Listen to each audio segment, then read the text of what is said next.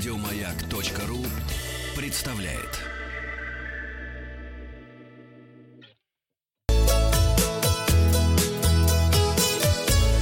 Роза ветров. Здравствуйте, у микрофона Павел Картаев. Вы слушаете обзор новостей в сфере туризма. Новости короткой строкой. Крыму, в районе поселка Новый Свет, один из туристов решил увековечить себя и прикрепил к скале собачка металлическую табличку с собственным именем сотрудникам лесоохотничьего хозяйства. Пришлось демонтировать табличку. Туристу грозит штраф в размере 3000 рублей. Названы самые популярные места отдыха россиян летом 2020 года. На первом месте Краснодарский край. Поздравляем Кубань. Ура! Аэрофлот начал тренировать собак на выявление больных коронавирусом. Казаки более чем из 15 регионов России соберутся на межрегиональном фестивале казачьей культуры «Курский край. Казачий край», посвященный 550-летию курского казачества. Мероприятие пройдет 3 октября на Курском ипподроме Туристы рассказали социологам о своих впечатлениях от отдыха в России. 20% отдохнувших в России минувшим летом понравилась природа, еще 20% отметили благоприятную погоду и климат, а 15% понравилось море. В свою очередь негативные впечатления туристы испытали от цен. Таковых оказалось 16%, дорог и пробок 10% и уровень сервиса не понравился 10% наших туристов.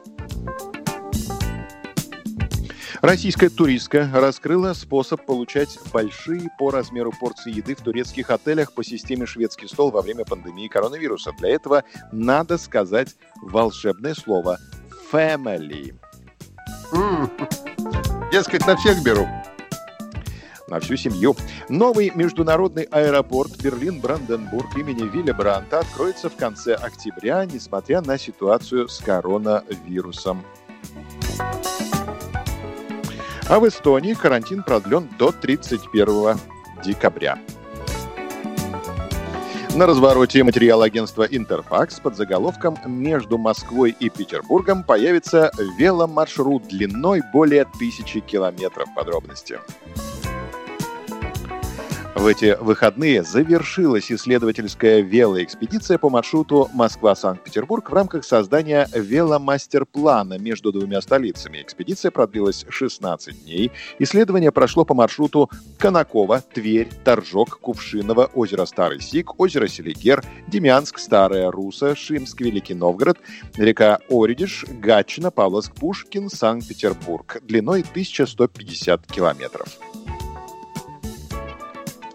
Участники зафиксировали текущее состояние маршрута, оценили инфраструктуру, места для отдыха, гостиницы, точки питания, ремонтные мастерские, интересные достопримечательности по дороге, отметили проблемные участки. Выяснилось, что по пути много культурных, природных и религиозных объектов, но многие из них заброшены и нуждаются в реновации.